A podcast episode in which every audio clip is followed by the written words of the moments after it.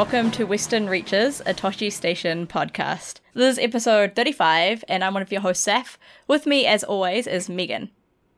Greetings. We are a podcast that talks about games, books, and other nerdy or creative stuff that we feel like talking about. Um, it's been like a month since we last recorded, I think. It's a new year now, which is very exciting. And we're doing something a little different this episode. Instead of like having a book or a game or something that we pick as our main topic at the end of the episode, we're going to be talking a bit about building player characters with and without personality within games because it's cool. And that way we can talk about a lot of other games while we go through that. Um, before we get into it properly, I want to give a shout out to Checkpoint uh, the organization that's doing work with mental health and video games and the cross section between the two. They just released their trailer for their new series, which is which features uh, like interviews and other information about uh, industry professionals within the games industry. Like, uh, oh, what's the word I want? Like people, big people within the industry talking about mental health and stuff like that. Uh, so check out their trailer at their website, checkpoint.org.au. We had uh, Dr. Jennifer Hazel on ages ago, like one of our first few episodes, talk about this ages ago. So I thought I might as well give that a shout out now. Um, I'm really glad to be able to catch up with what she's been doing. The trailer looked really good. It had some uh, really interesting testimonials from people, so I'm glad to be able to support that a little bit. Yeah, the Kickstarter went really well, which was really good to see. Um, so first of all, we're going to talk a bit about the games we're playing at the moment because that's first on the notes. Um, Megan, I'm really curious about this because I've been wanting to play Planescape Torment for ages, but I keep forgetting about it. How is that going for you?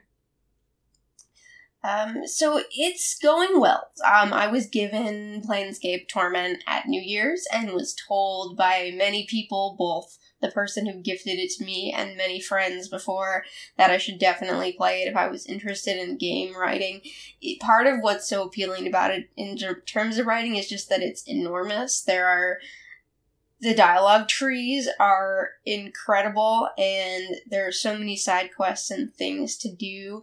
The aesthetic is very dark. Um, as the name might suggest, you play as a, a, character called the Nameless One who wakes up in a morgue, and it just gets gorier and gorier from there, all in um, the sort of 1999 graphics.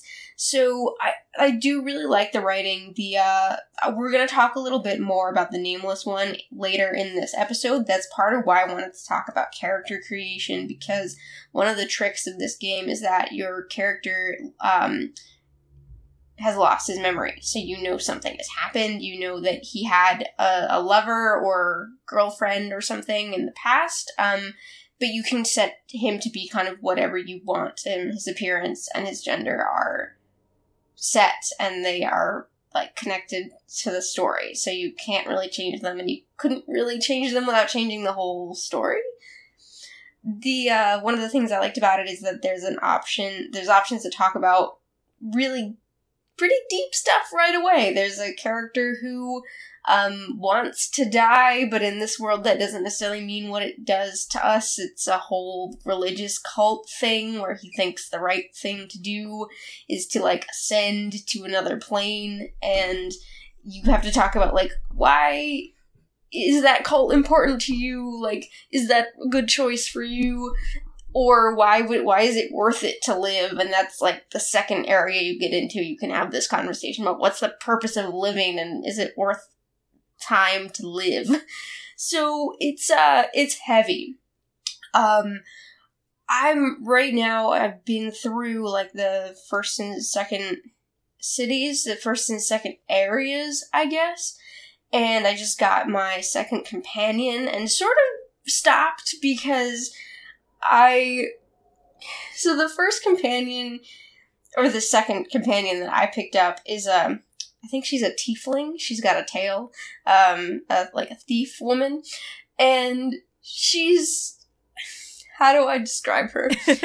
she's very acerbic, like immediately, kind of when you first see her, is like, "What are you looking at?" And you have that option to ask, like, "Why do you have a tail?" And it's that great like shepherd. You can't just ask people why they're green thing. um, but then as soon as you get her um, in her in your party, she very quickly becomes that like angry, sexy girl, and sort of like you can basically make out with her in the first conversation. Ooh. And I was just sort of laughing because it was so. Like, it was too over the top for me to be offended, even. It was just like, this is ridiculous. So I have to kind of like make sure I can handle that without laughing at it. Um, which is like, I'm sure that potentially comes off as very shallow because this is it's a game the size of War and Peace was basically how it was pitched to me, but you have to like the companions in order to get through the game and I was so thrown by just how cheesy this character is that I'm I want to explore more. I want to kind of get to know her more because I'm sure there's more. But it, it was I kind of couldn't get past it. Um, please don't at me saying that she gets better later. I she probably does. So that's uh that's about that experience. I mean, to be fair, I stopped playing Witcher 1 just because, like, in the first two minutes, these ridiculous boob physics with one of the main characters, and I was like, I can't. I literally can't handle these jiggle physics. I just quit the game. And I haven't touched it since, so I can't judge you there. I uh, I appreciate that, and yeah, I, I we will talk later more about how uh, the nameless one is built. Um, especially having done a little bit of Twine, like there was so much work put into this game. it it's so detailed. I I'm going to play more. I just I'm a little bit thrown right now. So yeah, I've heard. I saw a talk by um, Liam Esler at I think six- 2016 um, that was about Planescape Torment and the way it subverts tropes in RPGs. And since seeing that talk, I've really just wanted to play it to see how it does do RPGs in its own way. Like apparently there's an asexual succubus or something in it at some point. Um, it looks like a cool game. but yeah, that uh, that's tiefling that's thing sounds interesting. Um, it you can also very much see um the kind of new weird influence on it there's a Mm. point where you you're in a like a grave city essentially and you need to write the name of a dead city on a gravestone because there have been people going around the world crying the name of a dead city and your character is basically like you you don't have to do that I can just make it a headstone and there's there's another quest where you have to help a tree grow because it's a depressing place and no trees are growing and this one person is like I I like feel a connection to the trees. There are some really great great side quests. I think I'm gonna have to now that I have a new laptop that can actually play games. I might actually have to get that after I go to Australia because it's been on my list for ages, like I said. But yeah, I literally keep forgetting it exists until somebody brings it up. But the more you talk about it, the more I'm like, I want to check this out. I'm definitely going to play more of it, so I'll keep you updated. Awesome, awesome. The other thing that I've been playing is completely different is Tiny Bird Garden, which is a very cute mobile game and I've been watching um one of the devs is on Twitter. Um I think she's she's maybe an artist for it. Um and I've been like seeing her stuff, so I finally picked that up and it's basically Neko Atsume but for birds. You put out birds tape and they come and visit and it's very cute and very calm. And the thing that like differentiates it from Neko Atsume is that the birds are apparently sentient. So like Oh. they will give you Yelp reviews basically like like they'll say this was a great garden and the different ones have different personalities. So there's like the bird that likes to play video games and like the bird that really like loves her friends and there's the bird that's kind of withdrawn and quiet like they all have personalities so it's it's nice you know nothing really deep to say about it um but it's pleasant That sounds lovely. I love little games like that. I, on the other hand, have been um binging my shooters because I'm in a shooter mood, I guess. Um, I've been yeah a lot we've got a lot of halo this episode yeah, I seem to be on a Halo thing at the moment, which I didn't entirely realize until I started listing everything I've been doing lately, and it's basically all Halo. Um, I love. I just like look down the list of books, and it's just like all Halo. yeah, But that's that's great. That's I think both of us. That's always constantly happening in some corner of our brain. yeah, So now it's just becoming more obvious. yeah, pretty much. I kind of hit a point with um books where I read enough bad books that were just like sci-fi that I don't even know why I got them out or like who recommended them to me. They were just bad. Um, that I ended up was I I was just like I'm just gonna go back to Halo because I know I like Halo. Like even if the books are bad, at least it's still Halo, and so I can appreciate that much of it. Um, but yeah, with games, I not Halo games. I've finished the main campaign of Destiny 2, um, and I've pretty much done everything that I can possibly do up to the point where I need to get the DLC now to actually do things and get a stronger character and be cooler. Um, but yeah, I really like the final few missions of the campaign because they're really fun. Yes, I'm so glad you're into Destiny. Isn't so that into um it. The mission with the Almighty is so It's good. So good. Like I wasn't really enjoying the main campaign of the game, really, because like it's kind of nothing exciting. But the like the bit with the Almighty when you're destroying it is just so much fun and it's so good that I was like, yeah, I'm finally into the story. Right at the Yep, end. this is this is finally like what Bungie is really good at. Yeah, too, Right? exactly, That like, it's- sense of momentum. it's so perfectly Bungie. Like it is.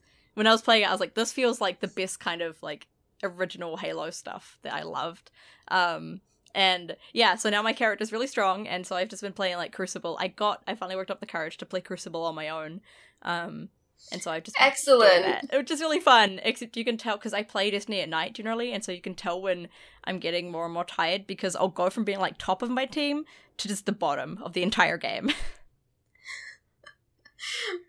That's uh, we should definitely play together Yes. at some point because you can you can carry me, but also because that just would be fun. I feel like I you'll actually- probably end up carrying me sometimes because you probably Dude, I'm so bad at Crucible, so bad. Um, I I recently also jumped in um by myself for the first time, which was good. I'm glad I made that progress emotionally. yeah, I basically did it because I'd done all the other milestones that I could, and the only one I had left was like Crucible and also the Nightfall Strike, which was hellish. I tried to do that, and it's just nobody stays in the game; they all ditch out, which just means you're alone. You can't finish the damn strike. Um, but yeah, the last thing I had was Crucible, and I was like, I might as well just do it to get the f- milestone rewards. Um, so I just went out there and did it, and I didn't entirely suck. Though I did make the mistake of the first uh, competitive multiplayer game I played, when you have to like your team only has a certain amount of lives, and if you lose them all, you lose. Um, first thing I did was run backwards off a cliff and die. Straight away as soon as the game started, and I was like, "Yep, off to a good start here." Amazing.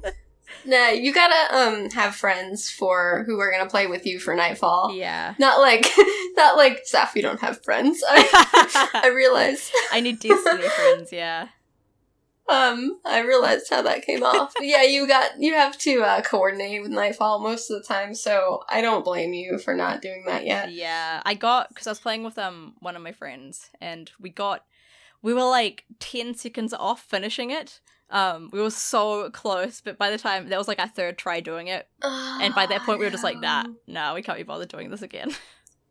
Yeah, it's the worst. But yeah, I've been having fun with I it. haven't. Uh, I haven't actually played Destiny 2 in a while. Basically, when I was away over the holidays, and then kind of like just didn't go back to it, except for like I played like the first day of the dawning or something, and I just haven't gone back for no particular reason. I do. I want to. Um, I think part of my sort of disappointment was that I wanted like I love the flavor text, right? I Mm. love the lore, and a lot of the flavor text for the dawning was kind of like the the humor didn't work for me, and therefore there wasn't much there. I, I wanted more like emotional stories. Like here I'm gonna give like Ikora something that means a lot to her, but instead they were all sort of funny and I just I, I feel like I'm coming off as very like this has to be a serious video game when I say that. Yeah, but it did the writing didn't really work for me, so I'll I'll wait for the next thing. I might be back for Faction Rally. I don't even know what faction rally is. I honestly don't know. I'm I'm constantly surprised by when I log in. They're like, "This event is happening," and I'm like, "What is this thing?" Uh, like the the dawning in general. I I logged in one day and I was like, "Oh my god, there's snow everywhere and everything's jingly. I love it." Uh, and I didn't entirely understand what's happening. I didn't realize that there was like the dawning side quest that you could do until uh a few days into the thing when I was like playing it a bunch, and I walked over to Ikora because I don't tend to go. I used to not go to the Traveler that much because I didn't realize that you could like get stuff from people if you were doing things around the galaxy. Um, and then I eventually found the big pile of gifts, and I was like, "This is so exciting!" Um, and I liked the side quests you got from that because I generally play Destiny in a way that I just run around worlds and just shoot stuff and get things. Um, I don't entirely put much effort into it. I just brainless run around and shoot things. So it was fun because it made me actually go out of my way to track down certain enemies and do certain things and learn how to find certain stuff because I didn't actually know.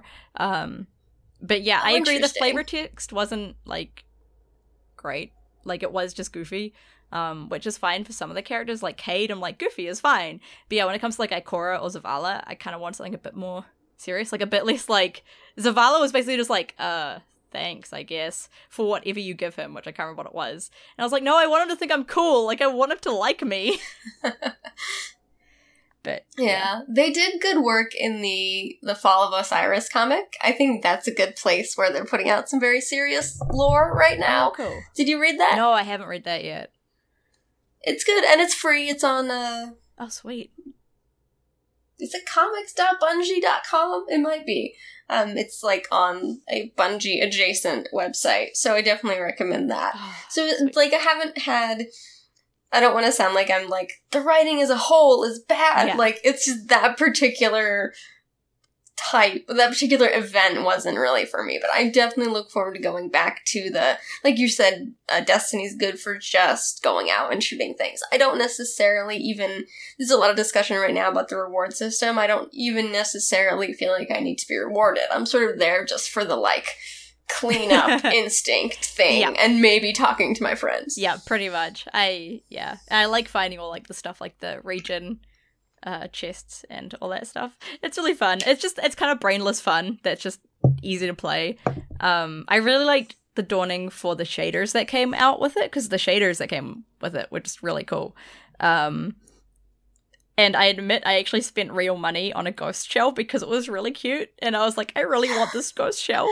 So I actually spent like $7 on this ghost, which I may have been like three gens in when I did that, and I woke up the next day and I was like, hmm, I wonder where I could have spent this money to the Microsoft store. uh, I guess there's worse things to buy yeah, I had been eyeing it up after for like a night like that. a week, and I didn't want it because I knew that once the dawning was over, it would just disappear from the store, so I didn't want to like miss out on it. But also, getting bright dust is really hard because if you don't pay real money, you have to just like destroy all your ships and speeders, and I don't want to do that because they look cool. Yeah, and it's the it's random, right? So you had to buy multiple boxes in order to get the loot, like, Yeah, or the ghost I shell that you really wanted. lucky that it was. I bought the first box and it just happened to be in that box. oh wow! Like I was trying to save up enough money Yeah. because it was in the little store, but we can actually buy it straight up. But that was quite expensive, so the first box I bought ended up having that in it, and I was like, I have all this other money now that I don't, I don't know what to do with it. So I think I just bought shaders because I like the shaders. I almost feel like that's how the system is supposed to work. You're supposed to be able to get the thing you want, and then maybe if you have some left over, you can buy a random item or something. Yeah. But I, I don't ever pay money for anything in Eververse. I've never done it. I, if anything related to Eris ever comes out, I will pay fifteen dollars for it. Like whatever. Yeah. But until then, I have never had any desire to buy anything specifically, but I know that I would rather pay for exactly the thing that I want rather than getting it dropped randomly because Yeah. not everybody's going to be lucky, you know? Yeah, exactly. Like I wouldn't have paid that money for that ghost if I didn't know I could just buy it straight up. Um, I just happen to be lucky that like because you pay for silver and then you have to buy a box to get bright dust, I think. And so when I bought the box for the bright dust that came with like other stuff in it, it's like the the introduction of box or whatever. It happened to have that ghost shell in it, so I ended up with just extra bright dust and then also the ghost shell. And I was like, sweet, this is exactly what I wanted, and even better. um, so yeah, it was. It, I really appreciate that you can just straight up buy the thing you want, but I also like that you can also happen to get the thing you want and then have extra money. Like I think this is a good way to do paid loot boxes. I think because it's not entirely a loot box. Like you know you'll be able to get the thing you want if you want to. Yeah. Yeah. And they have said they're going to adjust that system a little bit, adjust how often, I believe it's how often bright engrams drop, but also a little bit about how Eververse works Okay. in total. So even though it like won't affect me, so I feel sort of weird like covering it. Yeah. Cause, but it'll be interesting to see how, uh, how that goes and how the player response is because it's been rocky. It's been a little rocky so far. yeah, I can imagine. Yeah. yeah. So I um last night for some reason I think I may have been reading a Halo book or something. Maybe not. I don't know what I was doing, but at some point I was just like, you know what? I kind of just want to play Halo 5 by myself and just give myself time to think about it. Because when I actually played Guardians 2, it was with someone else, so we were swapping. we made the mistake of assuming that Locke and Master Chief would have equal screen time and playtime. And so they were playing Locke and I was playing Chief. And turns out Chief has almost no playtime in that game. So I didn't actually get to play the game that much in the end. Um, and also because I was playing with someone else, we were talking over a lot and discussing it, and I didn't really have time to really just sit down and just dig my teeth into the game properly in the way that I usually do with Halo games. And so last night I just got the urge just play Halo 5 and actually play it properly and maybe maybe change my opinion on the game. I don't know. Uh so I started that last night. So I'm on mission 5 or 6 now, I think. Um and I kind of like it more than I did before, but some of my same issues are still with it. Like, I really don't like Locke as a character. He's so boring. They don't build him up as anything interesting. He's just like the typical gruff military dude who has no personality and like doesn't care about anything except for the job. And I know that his character doesn't really change that much through the game because I've played the game before. And um, I remember even in Halo Nightfall, he was still just a boring character in that. Like I liked the Spartan 2 because I like Spartan 2s, but also because he was a more interesting character. Um, like he's a big he's a He big was so cool good. dude. But yeah, he's such a good character. And I wish he had been like or like I really wish um Olympia Vale had been the lead of Fireteam Osiris because she's got the whole uh covenant thing going with her like she really likes the covenant she's interested in that and, like she worked with the Sangheili and the arbiter's pals so she's pals with them and it would make more sense in this game i think for her to be the lead but she's kind of just relegated to the side and doesn't do anything um whenever she jumps on my warthog as my gunner i get very excited because i love her and I also have problems with the way that just the gameplay works. Like it doesn't feel like Halo. It's it's weird playing it because you know it's Halo and like the guns are Halo and the characters are Halo, but it doesn't feel like Halo. And it throws me every time that the guns all feel totally different. Like all of them from every previous game, they feel totally strange and new. Even the old ones, like Magnums, are useless, and I'm so mad about it. And um, I'm also just mad that like Chief doesn't get much time in the game. Um, and just I don't know. It's I feel like I will like it more playing it through this time. I am already enjoying it more. It probably helps I've read a whole bunch of books around it, so I know more about the characters. But it's not a bad game. It's just a weird game. I think Halo 5 tried to be an extended chase scene. Yeah. And because of that, it has basically one major plot point, which is the reveal of Cortana and the Guardians. It doesn't have a lot of plot when it comes to the Spartans, even though there are eight of them in the story. Yeah. yeah, that's a really good point. So, and I just thought about it now, but as we go more into the books and we see so many Halo books that stop at the moment the Guardians arise, I think Legacy of Onyx went a little further, but mostly the canon kind of stops at the end of Halo 5 still, unless I'm missing something. Yeah, I think So- so. And that also has that has also highlighted this fact that like the Spart the core Spartans haven't as you said have not changed very much. Mhm. Osiris does not change very much. Chief has not changed very much except presumably with that like quasi cliffhanger ending he he will have many things to deal with going forward. yeah. But in this actual game he doesn't change very much. Yeah, it it's weird because it doesn't have much plot and it's not a hugely complex story, but they cram it into be so cinematic and there's so many cutscenes and so much stuff like so much time where you're not actually like playing the game like a Halo game. Um, you're just kind of running through like the whole Meridian thing. We've got to run through Meridian and find info and talk to people. It's like very RPG Mass Effect kind of style. It's not. It doesn't feel like a first person shooter kind of thing. Um, and I appreciate that they're trying different things. It just feels not Halo. It feels like a different game.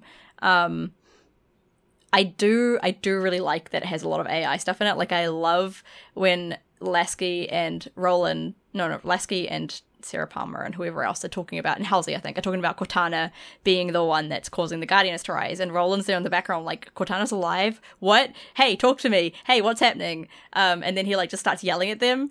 And he's like, yeah. Why do you think she's an enemy just because she didn't die when she was supposed to? And I'm like, Yeah, buddy, call them out on their shit. Um, I love. And also, the whole stuff with Sloan. I love Sloan so much. So I do really love this game for all the AI stuff it does but I just don't yes. enjoy playing it as much as I enjoy playing the other games. And I also hate how the both the story and the gameplay are both balanced for having a four player team. Like Olympia Vale, if you play her in multiplayer and you actually play her as your player character, she has her automatic like her weapons, default weapons, are Covenant weapons because that's who she is as a character. But you don't really know that unless you ever get a chance to play her, which you don't unless you're playing in a four player team. Um, and it's kind of like little things like that that kind of frustrate me because they're not this game isn't built for you if you are a single player just trying to play through the campaign the game doesn't care about you at all the battles aren't balanced for it and nothing is and i hate it so much it makes me so mad because i don't want to play it with other people i just want to play it by myself yeah it tried to do a lot and I liked the, the Mass Effect sequences. I thought they were cool. Mostly, I thought they were cool because they were novel. Yeah. They were something we hadn't seen in Halo before. The Halo 5 definitely did not feel polished. It, it felt, it had that sort of complexity that you get from being the second to last draft, right? Yeah, absolutely. I'm really curious what Zerx is going to be like. Like, I definitely have. I'm so glad that I've I'm less sour on Halo Five now because I really I really used to not like it, and now I'm a bit more like it's not so bad. Like some of the characters are cool, kind of thing. Uh, and I'm happy about that because I didn't want to hate a Halo game, but like Halo Six will still very much decide how I feel about Halo Five in the end because depending on where they take Cortana and the Forerunner plot will reflect back on how I look at Halo 5. So I'm still like, it's still kind of in limbo until I can play the next game. Interesting. And that I think does speak to the fact that it feels like it's part of an arc. Yeah. But it's it's too long to be just one part of an arc and feel incomplete at the same time. Yeah. Especially because like it came out in all the it came out in what, 2016? 2015. Really, yeah, 15? Wow, jeez, that game is yeah. old. We haven't even heard about sex at all. it's old. No, that's that's why. I mean, they're all like their marketing and stuff is all very like Halo Wars two focused still. I think. Yeah. But yeah, everybody every once in a while, I'm looking at them going, "What? When are we gonna get something else?" Yeah, maybe we'll get an announcement this year. I really want the next game because I feel like they will build on what worked in this and hopefully not build on what didn't work. Um, but we'll see. You bringing up Roland reminds me that that's one of the big questions I have is how is Roland gonna fall in this war? Yeah. Because he had that moment where he kind of like looks like he thinks Cortana's right but he's obviously very close with Lasky, and like I'm really curious about where he's gonna go. I'm really worried about Cortana. Like I'm so worried about her because I don't want her to be like I don't want. It would be so perfectly emotional for like from their point of view probably if they made you like your final battles against Cortana or something. They're like, wow, this would be really great for the player character to have this strong emotion. But I'm like. Story wise, I would hate that so much. Like, I would literally drop the game if I had to fight Cortana. Like I would just put it down and be like, nah, I'm out of here. Um, so I'm I'm hoping they don't do something like that. Uh, but I'm I don't know. Who knows? It's it's a mystery for now. She's got that armor now. So can you imagine a game where you played where it was parallel, like Halo Five, where you played as Chief at one point and Cortana at the other point, and she Oh went God. through her own arc. Like, because I That kind would be amazing. her. I I want her to have her moment of like, because I love villains. Like, I love a good like evil laugh. Like, I kind of like that she's having her evil laugh moment. Yeah. But at the same time, I ultimately don't want her to be a bad guy. Like, I want her to be. I want her and Chief to be friends, right? Yeah. So I'd love to see her go through her own arc where she kind of realizes that what she's doing is wrong and they become allies again that way. Do would you agree with that? Yeah, no, I definitely agree with that. I think a game that swap between Cortana and Chief would just be the best thing ever. It would make me so happy. It's that moment where you see her and she's got the armor on. I was just like, yes, she doesn't need a Spartan anymore. Yes. She's just her own Spartan now. oh my god. And when she turns away from Chief and she looks really like she has that moment where she like kind of tears up, she looks so much like Halsey. And I'm like, yes, oh my god. There's so many good moments in Halo 5 that I genuinely love. So I'm keen to play through more of it. Yeah, and there's a lot there, and I, I certainly don't want her to be. I don't want her to be killed off, basically. I don't want them to use yeah. her villainy as an excuse to just be like, you're gonna be sad because she's dead. They already killed her in four. Like it, it's stupid to kill her again. I mean, killed her with quote marks, but they still they still That's did true. that. They did that scene, point. so it's like you've done that. Do something new now. Yeah. And this is a way, well, we could talk about this forever. I'm sure Yeah. this is a way for her to potentially expe- extend her lifespan and stuff like that. yeah, yeah, yeah. Like you said, we can't talk about this forever. So um, let's talk about books. And we will when we get any Halo 6 news at all. Oh, we will. We will. but yes, let's talk about books. Um, Megan, what have you been reading recently? Right, so my journey through the Vorkosigan saga continues. I've picked up The Mountains of Mourning, which is a novella, and it's not, it was written in like, or published rather, in 2014, I think, at least the edition I had. Uh, as I say that now, I realize I might be wrong because the Vorkosigan saga is like, there were several anthologies or collections, and then there were like, um, 12 novel. It, it's a little confusing. But uh this one was a novella that was like chronologically around where I am in the series and uh, I heard it was good and it was good. It was uh her writing is just fantastic the way she handles human emotion. Basically Miles the main character reads people a lot better than I do, so I'm always astonished at like that yeah, you were right about that. We're like I socially would probably not be right about those things, but that's kind of like what Miles does. so I really enjoyed how uh Bujold, Lois Bujold, put the story together. It was a mystery story, and you kind of saw who all the main suspects were, and it was very clear what was going on. And it was one of those mysteries where you can kind of piece it together as you go. So, like, I was gratified to learn that the person that I thought was the the person that I thought did it, I was right about that. So that was nice. And um the writing is just very insightful. Miles is such an entertaining character. I was just laughing at some of it. Uh yeah, very good. That sounds good.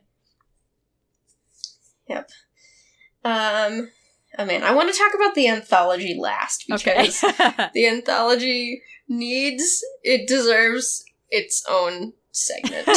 um I uh so another novella I read was The Drowning Eyes, which I picked up randomly at the Strand. It just had a cool cover and I read the back and I was like this sounds good, but I was taking a chance on actually purchasing it and I'm glad that I did. It's a fantasy with pirates and people who can control the weather.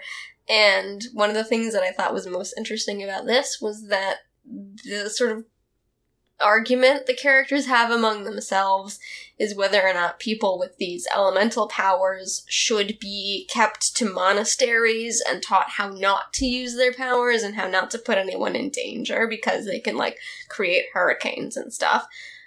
And should they be kept away or should they be free to do whatever they want? And the way their power is restricted is like their eyes are removed. Ooh. Like they go through this quite unpleasant surgery. So it's a question of should that should they have to do that or not? And I was very interested to find that the book kind of came down on the side of yes, we should restrict their powers. It's okay for people to choose, and it is a choice. It's not like the, the woman was kidnapped or anything. She chose to go into this monastic order. Um, she should be able to choose to remove herself from the world, basically. Which I thought was really interesting. And that's, hmm. I guess I sort of spoiled that bit. I'm sorry about that. um, it's it's also a good like adventure story, but that sounded to me a lot like the kind of discussions that people often have about the Jedi. Like, should the Jedi Council keep the Jedi from doing harm? Should the Jedi take children when they're young? Like, it very much was like part and parcel with that conversation to me. Mm, yeah, as you're talking about it, I was thinking about the Jedi. yep, yep. Interesting. I do so, like stuff that like uh talks about or discusses characters with strong powers and doesn't entirely go like yes they should do whatever they want because they are still dangerous characters in the world um so that sounds cool i'm glad you took a chance on that i am too it was definitely good and i'm sure uh i think it tor might have published it first i'm sure it's pretty easy to access digitally as well if you don't want to find it serendipitously at a random bookstore So I've continued to read the Leena Krohn collection. Um, the one that I recently finished was called T- Tainaron, Mail from Another City. Also, I guess also a novella. It's about a city inhabited by anthropomorphic bugs and a tourist writing letters to her friend, uh, possibly lover. I'm not sure. Um, I don't remember. it's like an important distinction now. I don't remember. Um, person she's writing letters to describing the city and it's uh it's weird. Capital w it's very um the way she describes biological things is extremely poetic and sometimes very disgusting. The Leena Krohn novel that i'm reading right now is not Tainaron, it's the next one. But uh she talks about mushrooms growing all over something and it was sort of like ah this is gross. So very effective physical description very atmospheric uh very weird. I always respect authors that can actually write gross stuff that's genuinely gross, if that makes sense. Yeah. yeah. It's a she writes um the the collection I'm reading is translated, so some of it is on the, the translator is very good as well, I think. But the atmosphere is this mix of like beautiful and gross at the same time, and I very much like that. Mm, that's always good stuff, especially when it's yeah the capital W weird.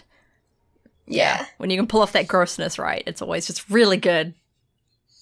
Yeah, and I have I have no basis for this, but as soon as I heard about the bug people, I was like, "Is this where China Miéville got it? Is this where his bug thing started?" oh, that's right. He did have a bug thing. I mean, I've only read yeah. one of his books, but I do remember that, and it freaked me out. yep. And then, uh, then there was the journey I went on earlier this month with an anthology called Press Start to Play, which has an introduction by our good friend Ernest Cline. He's not our, our good friend. No, he is um, not. uh, no, all respect, but not my not my thing. Um, so I picked it up because it was an anthology about video games. It was obviously, even by the title, you can tell it was trying to get the Ready Player One crowd. And it had a Yoon Lee story in it, and it had a um, Catherynne Valente story in it. So I was like, I have to get this just purely out of like curiosity. Yeah. like, what is this going to be like? And it, it was the gift that kept on giving from some truly um uh, poorly done work to Yoon story, which was a second person. It's not.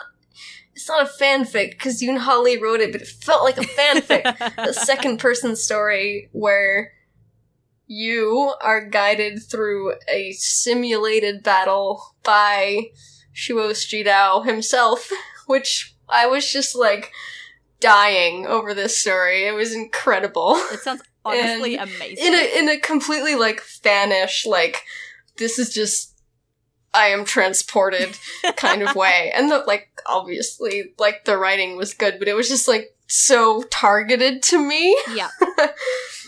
and then the rest of it was like there was a um like the Catherynne Valente story was was fine. It was very short. There were a couple others that I was like I would really have have liked this in high school. Like it was targeted to past me.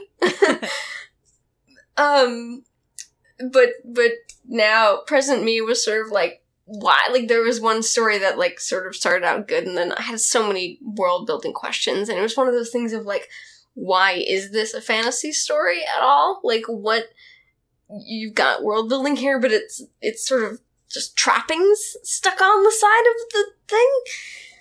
Um yes. So that was I'm glad I got it. if only for the Yoon Ha Lee story.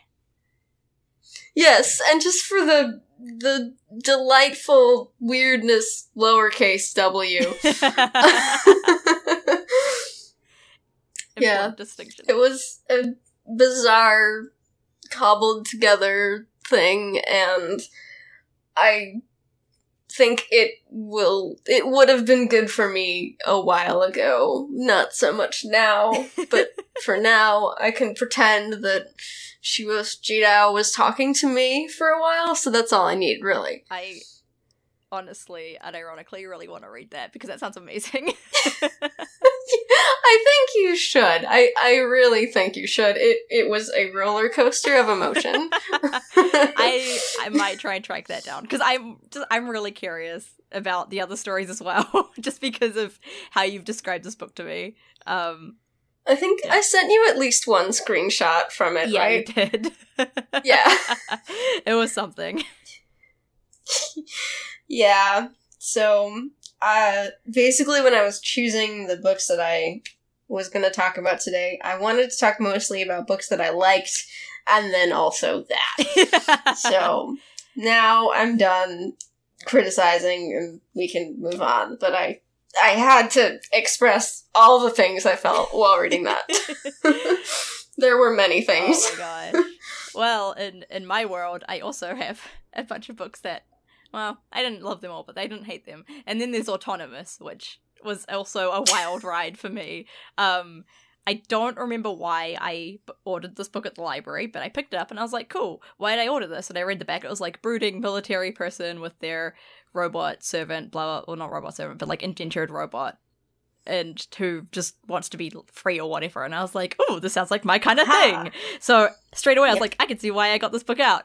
Turns out those two characters are actually kind of the antagonists of the story. They're not actually the protagonists, despite being that's a twist. As, like it was kind of weird. Like the way that the blurb and everything framed the story, like you assume that this pirate is the antagonist and that the military person and their robot are the protagonists because you're like, oh, these are the good guys trying to stop this bad pirate person. But it's kind of the opposite. The pirate person ends up being the protagonist, and these guys end up being the antagonists. But that's not super clear throughout the story.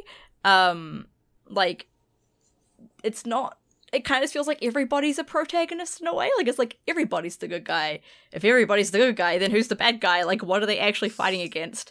Um, so apart from the story being kind of like not having a point to itself except to be like I don't even entirely know what its point was to be quite honest. I guess the like freeing uh the patents for drugs so that people can get free access to medication, which you know, good good point. Um I think that's really the only good point that that book made. It's quite a mess, and I don't understand why it has so much praise because it's really bad. Uh, tries so hard to do like interesting robot stuff and like sentient AI stuff. But one of the big things that got to me in it was that the main character, the main robot, whose name I Paladin, um, is gendered as masculine at the start, and they're like, oh, all military droids are because blah blah blah, men are whatever. Um, and so they, and but the robot's like, but I don't have a gender. Like I don't really care what people call me or whatever. And at some point, like. it's a really badly written, like fanfic esque romance between the main character and this robot. Um, the soldier whose name I've forgotten completely and this robot. And I didn't I I started reading the book and I was like, this seems like a pretty decent, like, you know, like a typical average sci-fi romp kind of thing. And then the pirate gets like the slave boy and frees him and he sticks with her and then she he's trying to like get her to keep him around and he like starts flirting with her and everything and she was like he looks like a little yaoi boy. And I was like, oh my god, what book am I What? reading? What am I reading? What? oh no! Moment, oh the no! moment I hit that, I was just like, oh no. And I instantly, everything just clicked into place. And I realized that it was to be just be like stupid romance stuff. And so, yeah, the, the, soldier and his robot like it turns out the soldier like had a thing for this robot but he's like like i'm not gay blah blah blah. I i'm not gay and this robot's a boy so i can't be into this robot. And so at some point he like asks the robot what gender like the brain is inside of it the brain that handles its facial recognition and stuff. Like it's got a real human brain in it. Um and he like asks what gender the brain is and so the robot finds out what gender the brain is and the brain apparently came from a woman and so this guy's like oh i'm not gay because you're a woman and he like asks if he can start calling her she and everything and the robot's like i'm still I don't care, but sure, whatever, do that. And this guy gets really passive, not passive, like really aggressive at people about misgendering this robot that does not give a shit. And so it's this whole little thing of like trying to do like a trans allegory with this robot that it just doesn't matter. And it's only, he only changed its gender, like he didn't care about its gender really. Except for when he was like, "Oh, I'm not gay now," um, and the entire time the robot's like, I, I'm saying yes because I want to, you know, I want to bang this guy. But at the same time, the robot's like, none of this really matters and he's never going to understand, like, actual robot gender in any way. But what does that matter? It doesn't matter. So he never faces up to that at all. The robot never talks to him about that at all. Um, it, it suddenly just like, yeah, the entire. They just swap the robot's gender just to make a romance work so it's not gay. Which is. It's so weird. I don't all of it was handled so badly that I was just reading this book to see how much more of a train wreck it could become as I was going through it. And everything it tried to do about like AI sentience just fell flat, like completely. It didn't handle it well. It made this far future where because robots, sentient robots could be indentured, they apparently in the future that meant that they made humans could be indentured too. And I was like, that's I feel like that's not where anybody would go with this. I feel like that's that's backwards, kind of like That's definitely backwards. yeah. So it was just I'm making Weird. such expressions as you're saying all Yeah. of this. that's how that's probably expressions I made while reading this book. So I cannot, I cannot, in good faith, recommend this book to anybody unless you just really want trashy robot human sex. But even then, like it just it's kind of just fade to black. Like it's never even like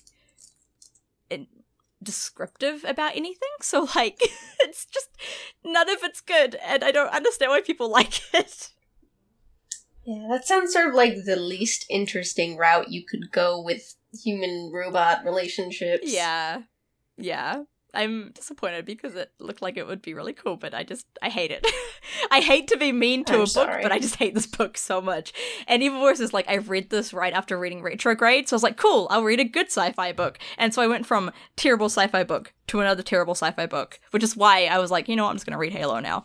Um, another. I also read um, Love Minus Eighty, which is weird. I think it might be young adult. Um, it's like it's also another far future thing where people who beautiful women who have whose insurance couldn't cover them being revived in the future where they can revive people from death um get put into like these facilities where like dating facilities where they're they're kept dead but they can be like reanimated briefly to go on dates with like rich with rich dudes and if the dudes decide to marry them O- only, only to go on dates. Yeah. They can't do anything the, else. the facilities are too expensive for family to come visit them. Um, so it's like Hmm. really rich dudes will go, and they're called bridesicles. And so really rich dudes will go to these bridesicle dating facilities and find a Hmm. woman that they really want to marry, and they'll pay for her insurance to cover her injuries and revive her, and then she'll be married to them forever. Like there's no That's way to silly. get out. Like they're they're straight up locked up contracts there. Um, and so it's an intertwining story Hmm. between like three point of view characters um who end up being linked and everything and it's about like a dating advisor and a girl, a gay girl who gets almost no screen time in the book at all, who is one of the bridesicles, and all she does is get resurrected, like get woken up throughout the story to become like the depressing face of the practical campaign, like shut down the facility campaign. And so I kind of felt like interesting that the gay the gay character barely gets any time at all or any agency whatsoever within the book. Um but as much as like this book was just weird and not great, I do appreciate how well it wrote the intertwining narratives. Like it, it managed to handle quite a large ca- cast of characters and mix them together really well. Uh, so that was really good. The writing was quite good. It was just the subject material was mm, weird and not great and it ended yeah that uh, too perfectly that- somewhat Hmm, I think there was an episode of Black Mirror that did that well. The sort of like being stuck in a like be- basically having your brain uploaded into a computer is like I've been watching Black Mirror, so that reminds me of that. yeah it feels But a little it- black mirror yeah. But I can't get over the bridesicle thing. Yeah, I couldn't- That's a that's a word, i all couldn't get past it i was like nobody in their right mind would actually like cool. This doesn't the problem with both this and autonomous is like it describes these futures that just don't feel realistic. It's like humanity would never end up here. Like these aren't real. Despite like ignoring all the science it obviously doesn't make sense. Like this isn't just where people would go. It's Yeah. yeah, I don't know. That whole thing was weird. So then I went to Halo and I was like, you know what? Halo loves me. And I found Contact Harvest on the mystery shelf. So I was like, you know what? Let's read Contact Harvest because it's been a while. Halo loves me. Halo will always be there for me. Though I did forget. Can that be can that be our tagline Oh for. Western Reaches? Yes. Ha- Halo is always there for us. Absolutely. I it was interesting rereading Contact Harvest because that was one of the first few Halo books I ever read when I first started getting properly into the series. Um and reading it now, I was like, oh, I think this may have been the start of my AI love.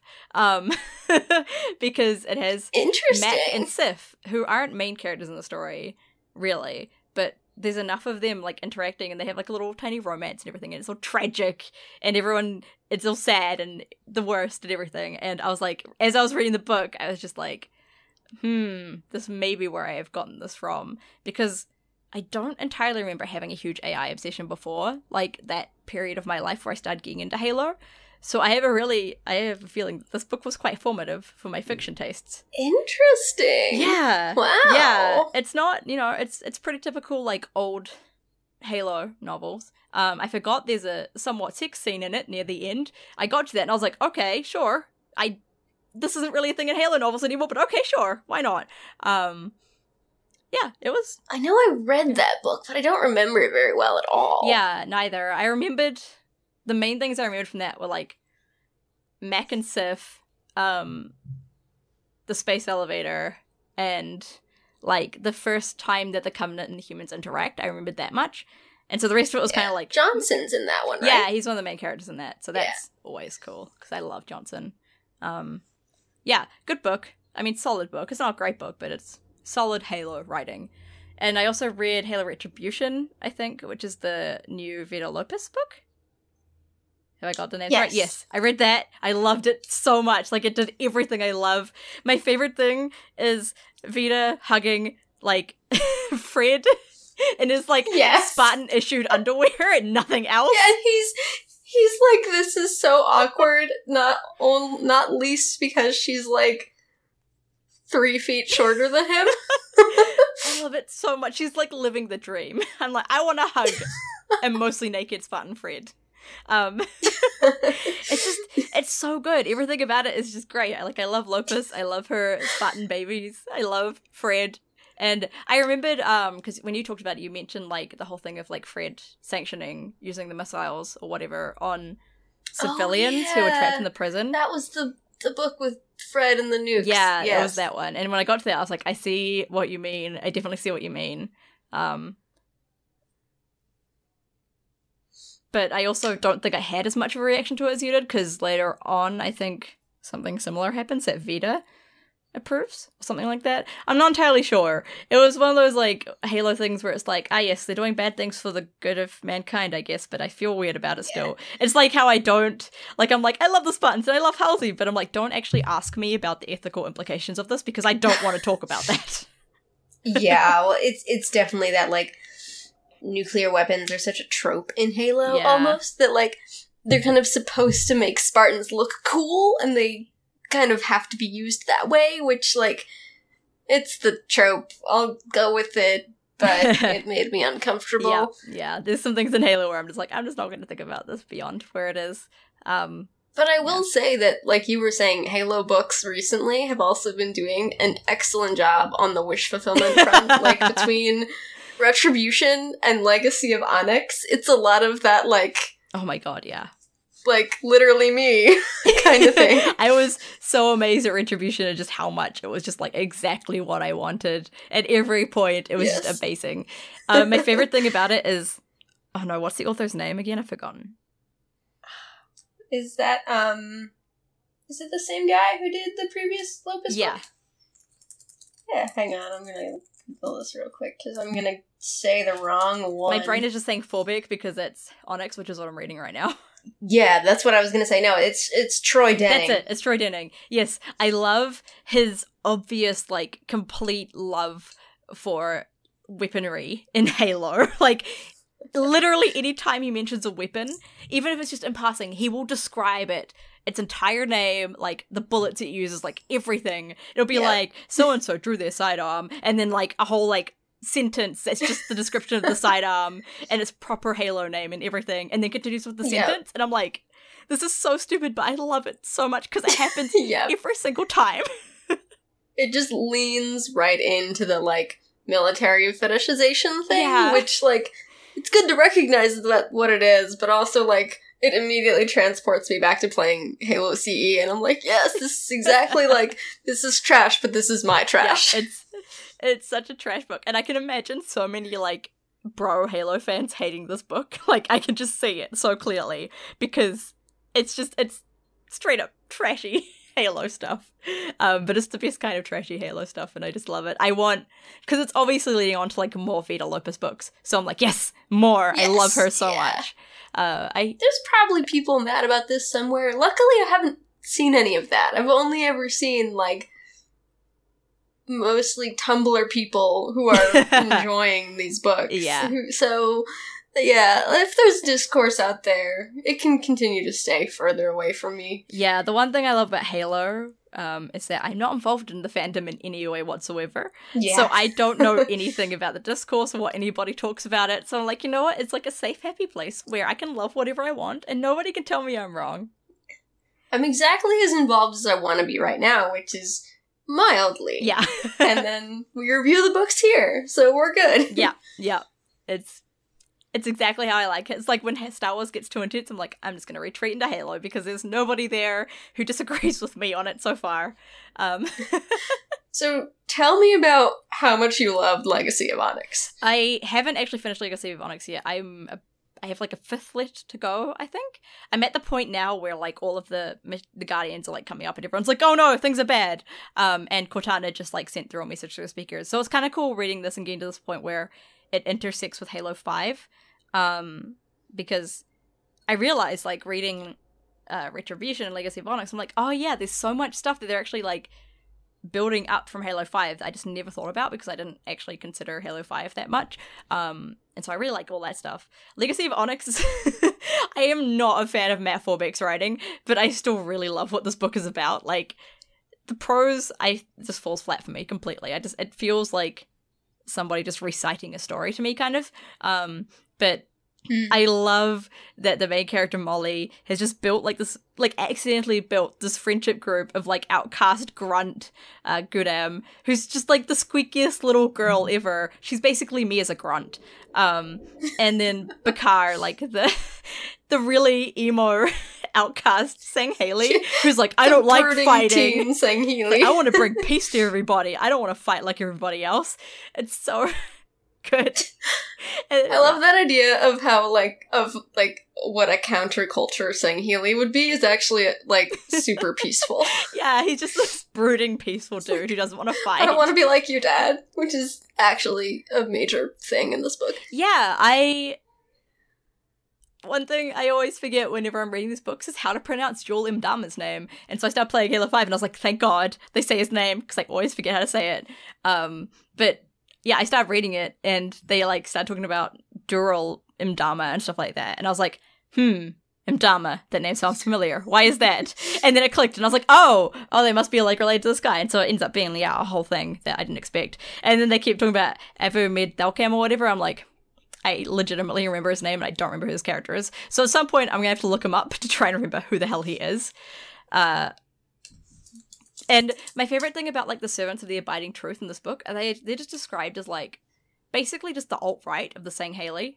Like Yeah. just, like, yeah. there's one point where um, uh, Dural I think, who's the leader of the servants of the abiding truth, is watching like a female Sangheili who's on the side of the humans and the UNSC and whatever uh, fight like this big monster, and he's like. Honor demands that I should go save her because any noble, like, Sangheili warrior would do this, go save a woman in, in trouble. But he's like, I can't because she's not on my side. And this whole, like, little thing where he's like, every Sangheili warrior knows that honorably they have to go save the woman. And I was just like, buddy, you're so, like, tips Fedora milady right now. Yeah, I kind of liked that they pointed out that that was an old way Yeah. for the Sangheili. Like that was not necessarily how like um the arbiter would behave, but this guy was momentarily stunned by his own his own tradition. Yep, I love it so much. I really appreciate because I don't remember what the book was called, but there's the one with um where there's the lady Sangheili, um, who gets brought and then the arbiter's like, She's good. Maybe we should have a woman fight. Let's change Yeah. traditions. And I was like, cool. The arbiter's a cool dude. Servants of the abiding truth are the backwards dudes who just hate everything that's not them, basically. Uh, but yeah, I found that bit just hilarious because of how torn he was between like his internal need to protect a woman, um, because women are weak and useless, and also like hating anybody that's associated with humans. Uh, it was it was a good moment of him just being the worst person ever, well, the worst Sangheili ever. Um, yeah, I I really appreciate this book. Just if only because it's got like Lucy and Tom, um, the Spartans from previous books, and Mendez, who's like their old grumpy granddad, and Onyx is just cool and it's been in a bunch of stuff before as well. So it's like I really want to do a read through at some point, like chronologically from start to the end of all the Halo books again, because I haven't read like I read most of them that were out when Halo Four came out. Um, I read them all in one lot like years ago, and then I've kind of read the new ones staggered a bit. But a lot of the stuff calls back to the older books that I don't remember that well. Uh, so I at some point really want to go back and read everything again because the more I read the new books, the more I remember how much I love reading Halo books. Yeah, that would be a cool project, especially with Onyx, because now they've got because it was. I rem- I remember back when it was an uncharted wilderness, Yes. and nobody even knew it existed in some strange bubble of slip space, Back when and it now like it's got elementary schools. planet. like yeah, back when it was a planet made of sentinels. Those were the days. yes, Yeah, yes, yeah. I really, I, I haven't finished it yet, but I'm kind of excited too. Even though, yeah, like I said, like I don't love the prose, but I love the story a lot. I do agree with you that it definitely has that sort of um unintentional distance where it feels like someone saying once upon a time this thing happened to you. yeah, that's pretty much exactly it. And it's especially weird having that kind of writing with like a teenage girl as the main character because you've got her being a teenage girl compared with like this really passive writing about her being a moody teenage girl. Um and so it feels just a little bit clashy in that situation. Um but yeah, still good. Halo books always decent in some form. I, was reading another one, um, which I don't want to go too much into because basically I was I read a book called Weave a Circle Round, which didn't make a huge impression on me. It was also very well reviewed, but like I thought it was okay.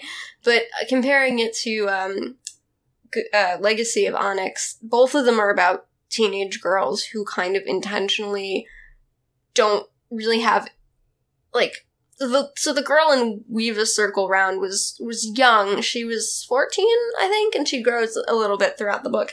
And one of her like character hurdles was that she didn't really wasn't really passionate about anything and she didn't really like anything and she was just angry all the time. And I understood what the author was going for with like sometimes that's the teenage experience, but also it meant that there wasn't really anything for me to latch on to her. And I kept going, there are so many more interesting characters who have passions. Yeah. Why isn't this book about them? Whereas with Legacy of Onyx, uh, you kind of see the characters' um, interests like pushing through, and she's kind of trying to suppress them because she's angry, Yeah. but she has a personality. It's just being pushed back by her situation. So I did I agree with you that the prose was not like super technically amazing, but the characterization did something well that I then went and read this other book which did badly, so it reflects better Yeah. in hindsight. Yeah, and I honestly identify with Molly a lot because she goes to this amazing Forerunner planet and she's like, cool, Spartans, I want to hang out with the Spartans. Yes. And I'm like, yeah, same. Yeah. Big same. Yeah, exactly. Her she's like trying so hard to like be cool around the Spartans. I love it so much. Yeah. Yeah. So, yeah, that's basically what I've been reading lately. Just a bunch of bad sci fi and then a bunch of Halo because that's my life right now. so, let's move on to the main topic, um, which, as we mentioned earlier, was, is, was, um, is about characterization in games and the characterization of player characters in particular in games. So, the characters that you yourself, the player, plays. Um, and so, yeah, Megan was prompted for this topic by Planescape Torment, which he also mentioned earlier. And there's a few other things for me. Also, it's like Halo 5 because I'm playing through that at the moment and I'm finding the characterization of the main Spartans in that game question mark, shrug, raise, shoulders, kind of. Um, so, yes, uh, Megan, do you want to lead this a bit? Because I feel like you have an, a certain idea in mind. Sure. Uh, this came out of a couple different conversations. One was uh, a friend and I were talking quite a while ago in the summer about whether we prefer to build our own player characters in terms of like mostly RPGs, right, where you can do some degree of um, characterization. We're gonna like assume for this purpose that there is some kind of customization available.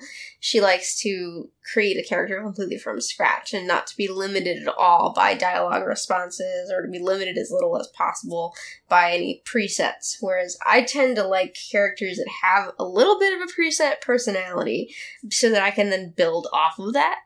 And on the other hand, you'll have games that have named protagonists. Um, Oxenfree uh, and Planescape Torment are the two very different examples that I keep thinking of. This is going to be a very um, ahistoric conversation. I think we're going to Yeah. jump around a lot, but that's okay. Um, where the character has a name and an established personality, and you can tweak that a little bit. Um, I found myself doing a lot of head headcanoning with the nameless one. Everything from he's actually asexual to he's actually a lady, basically because I'm used to playing characters that I can customize to a degree, but that's obviously not really intended by the story. And then there's something like Oxenfree where you can make choices, but there's some historical points, right? So that one point and and Saf, correct me if I'm wrong and if there's a way to like get around this, mm-hmm. but I remember at one point there's dialogue that just starts and it's it, it the Alex, right, mentions that she stole a car at one point. Like yeah, I think I her, remember that. her parents' car, yeah. And that to me um, kind of took me out of the personality I had created for her because I immediately went, well, I wouldn't do that. Like that's not Yeah. how my teenage rebellion manifested. Therefore, I can't like be this character anymore. Um, and the idea of role play versus character traits is definitely something that has to be established early on when you're developing a game. What kind of character do you want to make? So I guess um, part of this is going to be me like just bouncing questions off of Saf because she knows more about this from the professional side.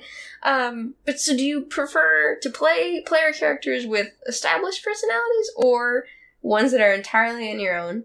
And from a writing perspective, how do you build characters that players can either make as blank slates or can connect to as people? That's like my super vague introduction. Do you have any like immediate responses to that?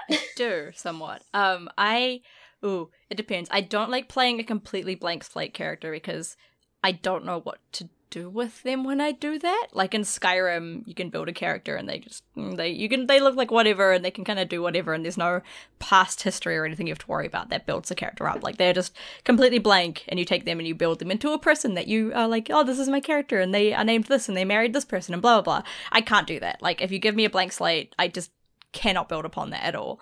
Um so that's why I prefer the characterization or the character building in Mass Effect compared to Dragon Age because Mass Effect gives you the whole this is Commander Shepard and they do these things and you get like the Spaceborn or like War Hero and like the different options you could build off there, um, which kind of gives you an idea of who your character is. And then um, you've got like past things that you can build off there as well. So Shepard kind of has the big like space hero, war marine, war marine, uh, space marine, war hero kind of thing going on.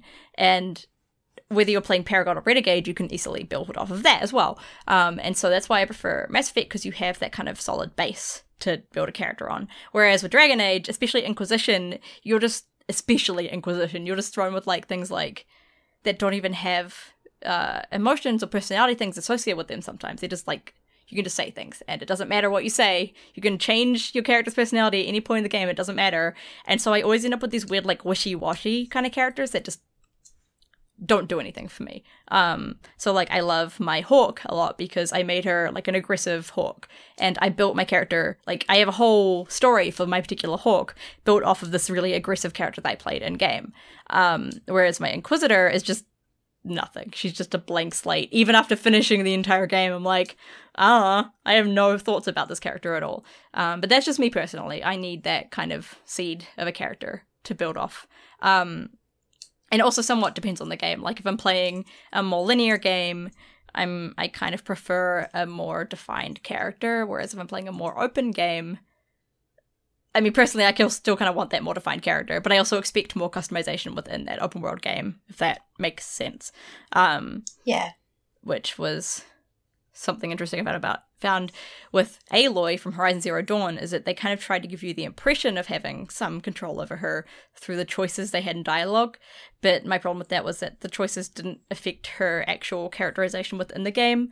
Um, or how the world reacted to her, and they also weren't yeah. that often. So it was like this weird, like every now and then you get like a choice that didn't change anything. It didn't affect anything. It didn't even affect how Aloy acted on the whole. It was just there to give you like the illusion of choice. Um, and I really didn't like those choices. think of her. I definitely think of Aloy as more further along the scale to an established character. Yeah, which is why I found those choices weird because they felt out of place for such an established character. Um, and yeah, I yeah, whatever. Uh, I kind of went off topic with that one. Um, and then you also have characters like in KOTOR, who you can kind of build up as whatever you want, somewhat. But in the original KOTOR, your character has a whole past and like a whole thing that's part of the game and part of the story. And so even though you build your character as they are now, you have this knowledge that they were a completely different person previously. And so you can kind of either integrate that with who you are now or choose to push that away. And so I find that a really interesting thing to play with in that game in particular, which is one of the reasons I love that game so much. Uh, when it comes to the des- development point of view, uh, one of the games I'm working on at the moment, I am having the problem of like trying to figure out how much of the player character uh, we want to put in the game and build into the game itself, and you getting the idea of who that player character is, or keeping them more of like a cipher type person. So like they're not actually you don't get much about them. You kind of put yourself in the place of them. But because the game we're working on is so based on that character's family, we're probably erring more towards you get more of a sense of who the player character is to work off of that. Uh, whereas like in her story, um, you like not customizable at all, but you kind of just sit there and you are because you're interacting with a computer interface, you are the player character in some way. Um, and you do get flashes of your face that shows that you are the daughter of the main character, which isn't really spoilers because it's like whatever old game, and also the reflections come up pretty early on. Um, you you get an idea of who this character is supposed to be, but it's also just kind of you. You're interacting with this, and you're finding out what's happening. That has no that particular who the character is has no real base mm, effect on how you play the game.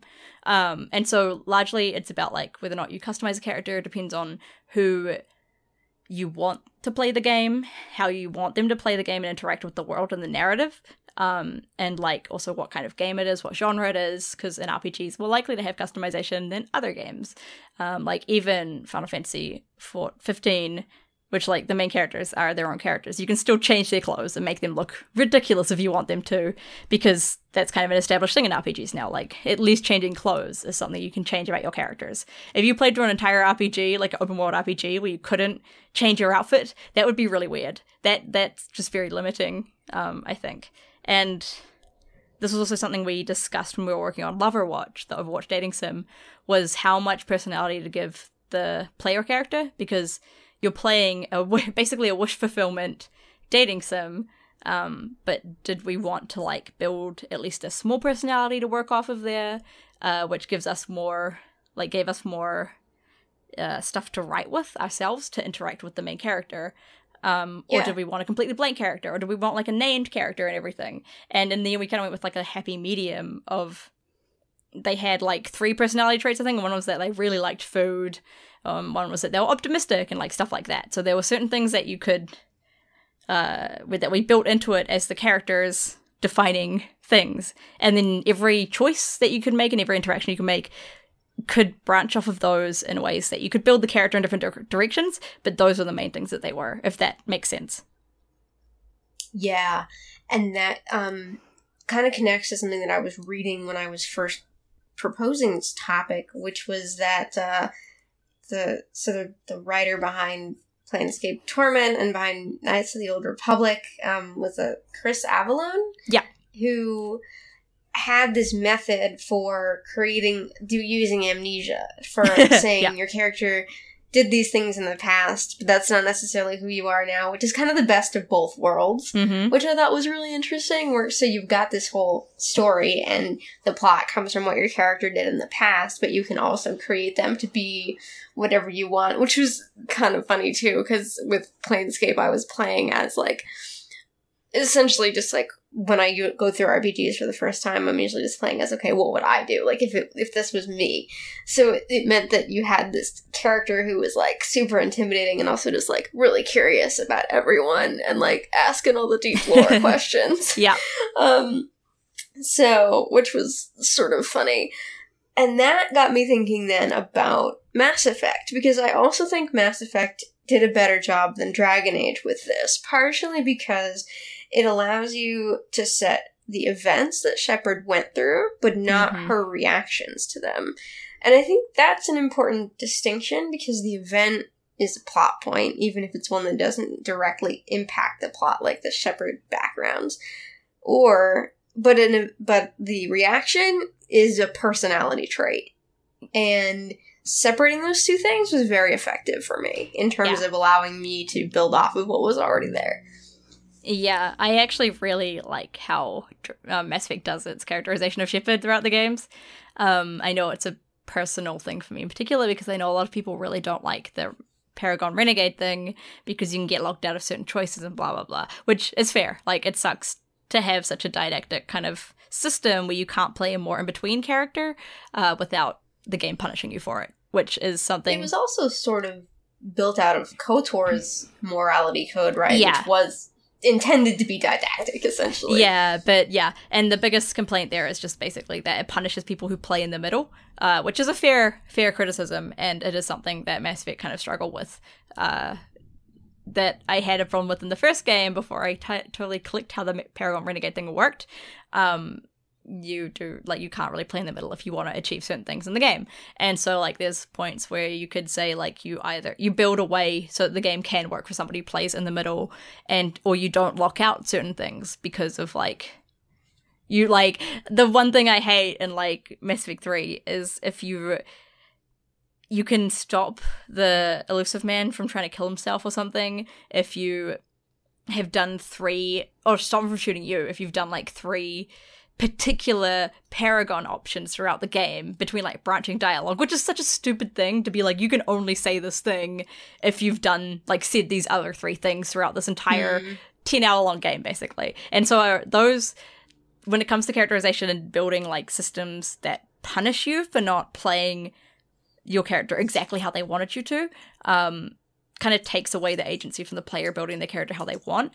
But at the same time, like I'm not, I I think that's bad. Like I think there are other ways to handle that that are better. But I do, yeah, I love how Mass Effect handles like, yeah, build you can build what happens to your character in the past, but yeah, the game doesn't tell you how they reacted to it. That's your choice when characters talk to you about it and you can you can build your character however you kind of want from those experiences but you have those experiences to build off of to begin with whereas in like dragon age inquisition you have your character's race and you know that your character was at the conclave and that's about all you have. Like that's that's everything. Whereas in dragon age origins you have your class and your race and between those two you have a background. And so either you could pick a background like if you're a dwarf whatever you could be a nobleman or a commoner. Uh, whereas if you're a mage you're basically just in the tower. Um, and i really like how Origins did it. I think Origins is my favorite of the three games when it comes to character building, partly because it had no voice player character. So they had a lot of options when it came to actually picking what you wanted to say within the game because you could just say anything. They didn't have to worry about voicing it. Um, so you, I build up a character who was very, um, she was very young and naive and trying her best to be the big hero and just screwing everything up basically. Because that's basically what I was trying to do. I was trying to be the big hero of this game and I just kept screwing everything up. And this character kind of fell into that. And she had the look of somebody, like she had these big wide eyes that just looked kind of perpetually in confusion. And because of how the game was built with the background of like, she was an elf, but she grew up in the circle. And so she's one of like the more oppressed races, but she grew up in this place away from her people, so she's cut off from her own culture because of how that is. But she's also not part of humans, and she's also cut off from other humans and everybody else because she's a mage. And so, because of how they built the backgrounds, I automatically got all of those things just from three choices, basically. Uh, whereas in Inquisition, I played a mage who was also an elf, and the game didn't have anything like it didn't say whether or not I'd been in the circles or whether or not like it said that you came from your like your tribe of elves, I think, but it didn't give you much more than that. Um, so there was nothing for me to build off of there. Like the game gives this idea that the elves in Inquisition lore, at least, cast out mages if they have too many because that's too many mages or something. So if they have more than like a couple, they'll cast out the rest. An. And I'm like, was my elf cast out? Like, I don't know. Maybe. Who knows? Uh, and I think some people the openness is really good and they really like it. But I just I'm not a fan of it. I like having more than nothing when it comes to building a character.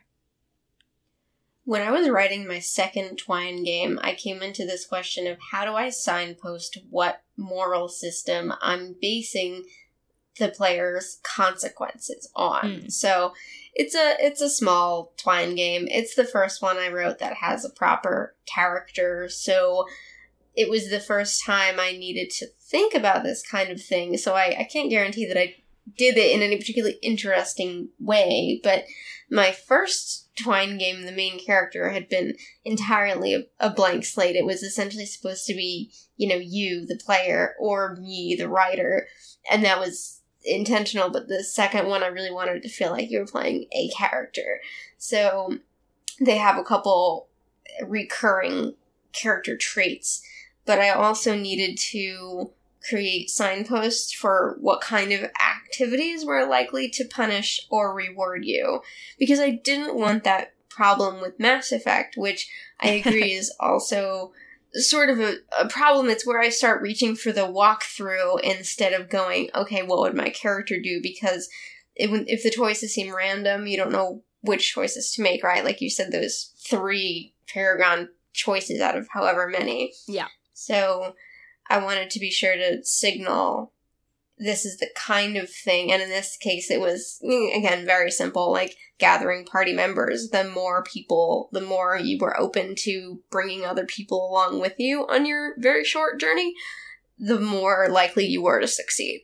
So, like one of the first choices is to either leave someone behind or help them, and I tried to like signpost this game isn't going to there isn't really like a dark and a light side option you either like either you're nice or you lose Yeah. basically um so uh that was that was interesting to try to build for myself Yeah, I think when it comes to game writing and game design in particular, that's a really important thing to actually like learn as well because there are a lot of times in games where either you've kind of got the the two different sides of it. You've got the side where it's really ham-fisted and it's trying to make it really obvious what your choice is going to do, and you're just like, oh, okay, sure, whatever. Like it's the game like basically holding your hand and guiding you. And you've got the other side where the game doesn't give you any signposting or any hints whatsoever, and you just are completely lost in a sea of choices. You just don't know what's going to do what. And the only way to find out is to just make choices and hope that the game doesn't randomly punish you for stuff that's completely unrelated.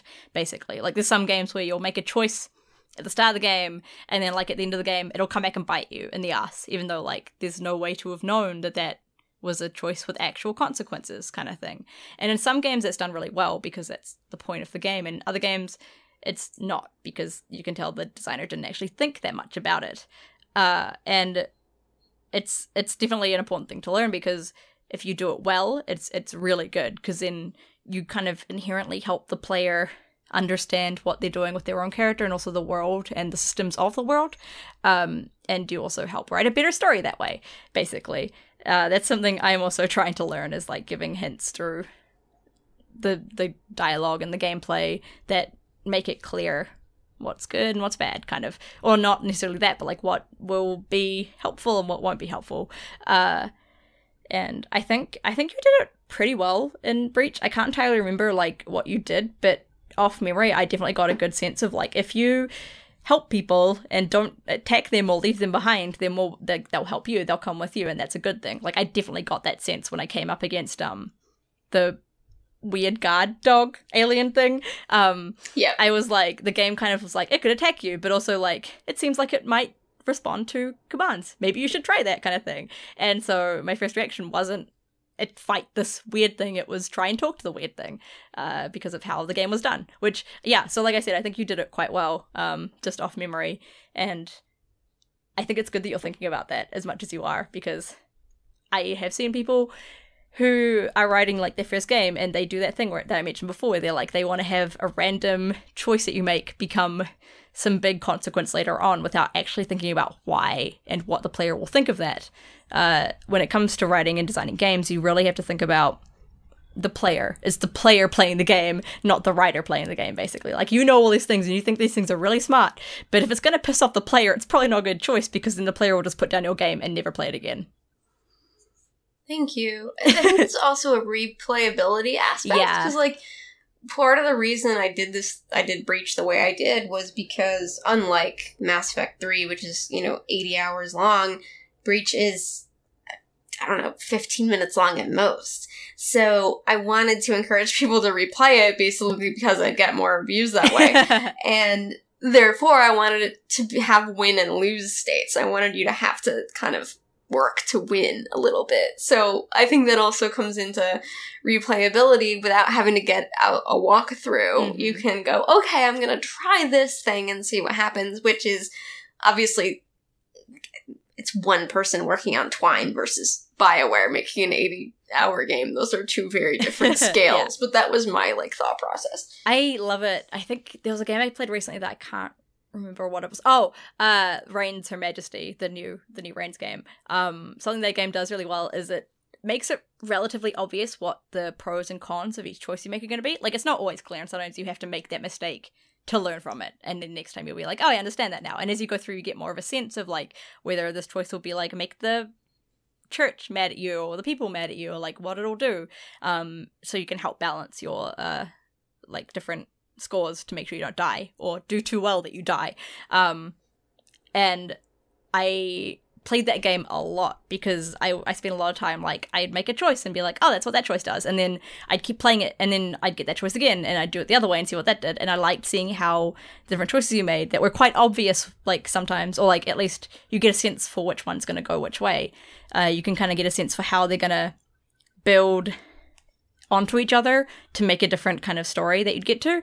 Uh, so I think Reigns Her Majesty is one way, like if is, is a really good way to look at how choices and story. Excuse me, shut up, Google. I'm sorry. How choices and story and hints and signposts can kind of be put into a game in a way that makes it fun and interesting and makes you want to kind of explore both ways, if that makes sense.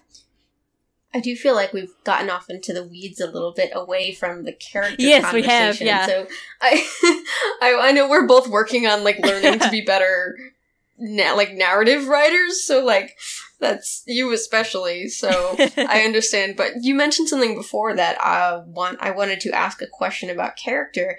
I have a couple reasons why um I, I like Aloy. I think it makes. I, I would be very surprised if Aloy was not the main character in the next Horizon Zero Dawn series game. But I have a couple reasons why I'd almost like to see them do a different character completely. Um, I don't know that that would necessarily be a custom character, but you mentioned this. So, what do you think about the idea of putting a custom character in Horizon Zero Dawn or like open world games? Is there do you have any opinions about that that how do you think you would improve the type of customization that already exists for Aloy and and would you like to see a completely customizable character in that world? Ooh, that's hard.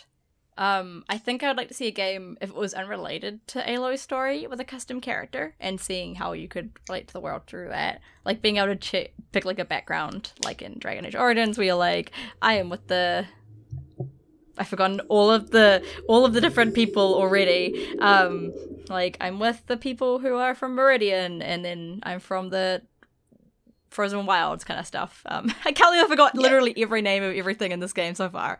Um, I think that would be a really cool way to explore the world, and I would not complain if that was a thing. But on the other hand, uh, Horizon Zero Dawn, as much as it is an open world game, it's a very linear story. And because it's such a linear story, they kind of need a solidified player character, at least for like this story and the continuing stories that will probably follow a similar storyline. Um, like when it comes to Sylens, Sylens, uh, Aloy being the character she yep. is, kind of plays a big role in your relationship with him when you play the game. Um, and I feel like, honestly, my biggest way to improve the customization of this game is to take out all the choices, which kind of takes away customization.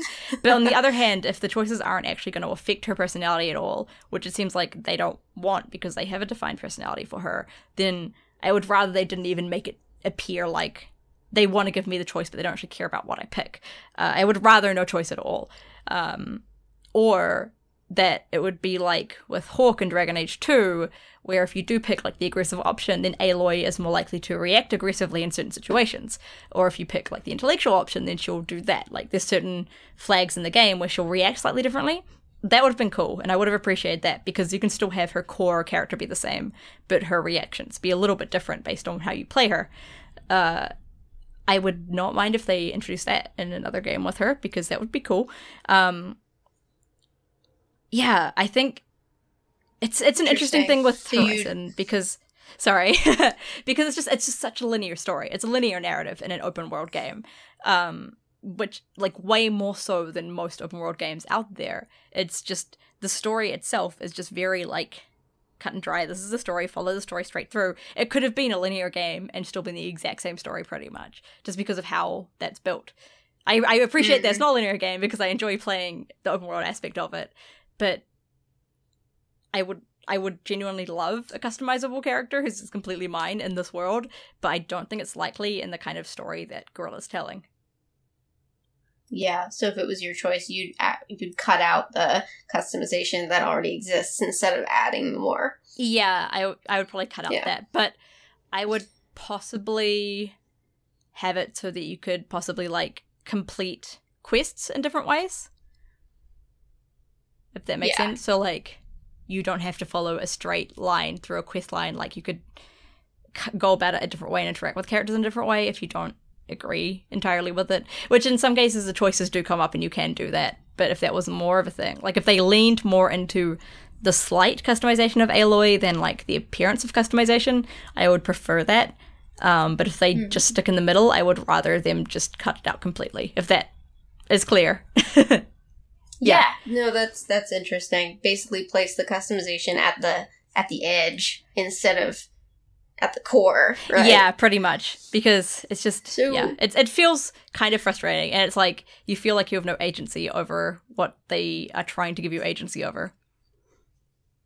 I have one last topic and then I think we'll wrap up. Okay. Um you mentioned voice acting before and I immediately and obviously this is a, uh typically a triple A conversation, but um or double A, mid grade. Indies don't as often have voice acting. Yeah. Is that a correct Yeah, fact? yeah, voice acting Yeah. is quite expensive. um, and then I thought about Virginia, which was a game that had little to no dialogue, like spoken, but an amazing soundtrack and a lot of characterization that was in no way a customizable character. It was like her story, and she was a, a fully created person. Mm.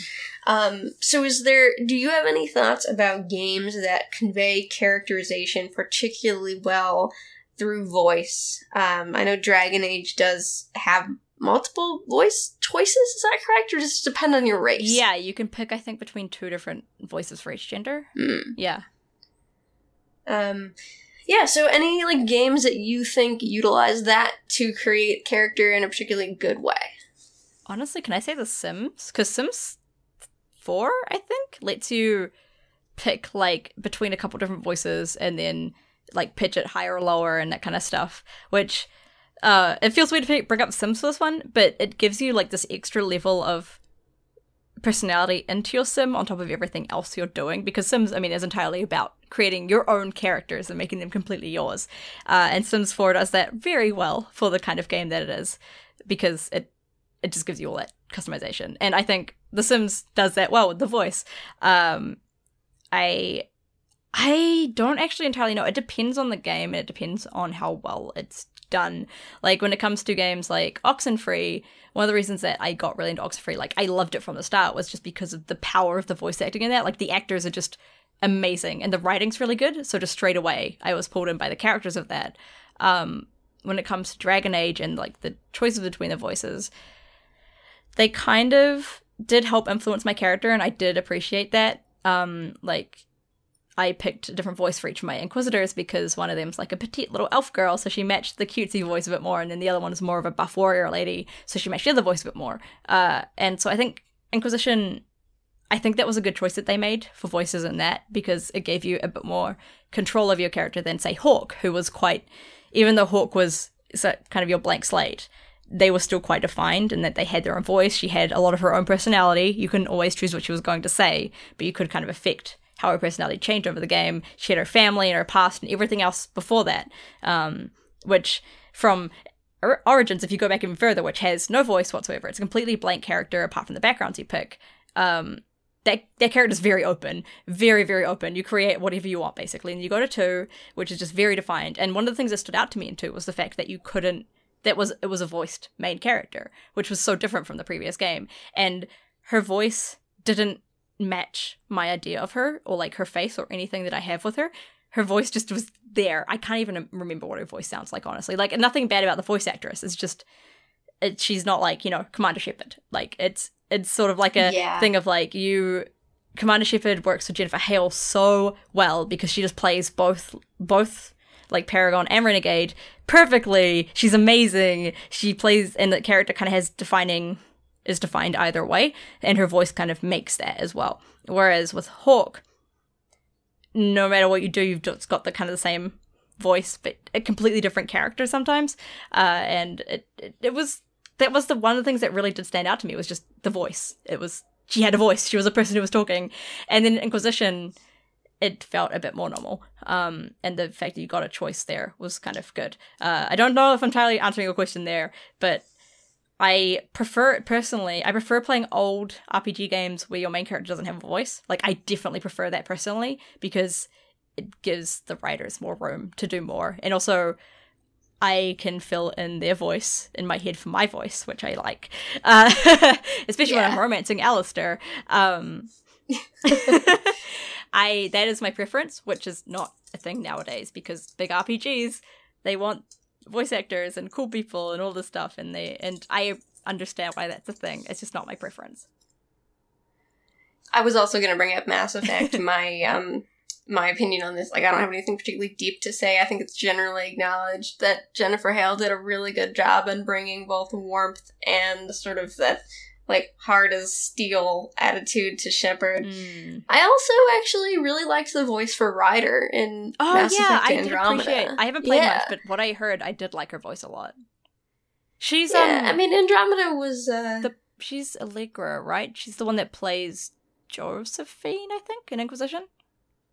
I do not know. I would have to I could be wrong. Uh, either way, she's one of the people. Oh, I know that might have been someone else. Never mind. She's someone. She's a really cool voice actress, anyways. Uh, and yeah, I really like her voice in that. I think when it comes to giving a player character, like a customizable player character, a voice, either like if you give them good options, that's really cool. For if you've got more of a blank slate character, uh, if you have more of a defined character like Shepard, like you've got to have a strong voice actress or voice actor. Like you've got to have a powerful actor behind it, or else it's not going to work.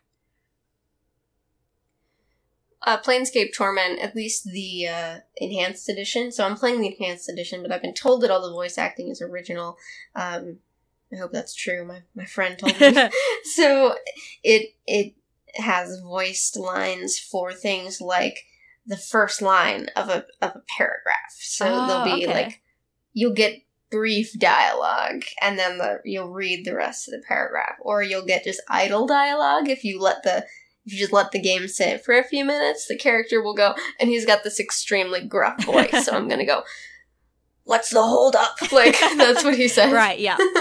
um so he, there's some dialogue like that. Um and i was sort of amused to see that that's the same way destiny does it. Destiny will have uh, the characters will say like the vendors will say a couple lines and then they have more dialogue in the text. So that hasn't changed in some cases Yeah. in you know 19 years. Yeah, that's quite a common thing for um RPG barks is that well not RPG barks, NPC barks, where yeah, they'll give the player like they'll give the character the NPC like a few lines that they'll say out loud and they have like written dialogue, which means that they can write more dialogue for them than they can potentially budget for their voice acting, but it also means that they can change what they say, like in Destiny 2, it means that they can kind of alter what they say for like different events and different things happening in the world, um, without having to worry about voicing extra lines uh, which I feel like in Destiny is less of an issue than it is in smaller games because they have a bit more money.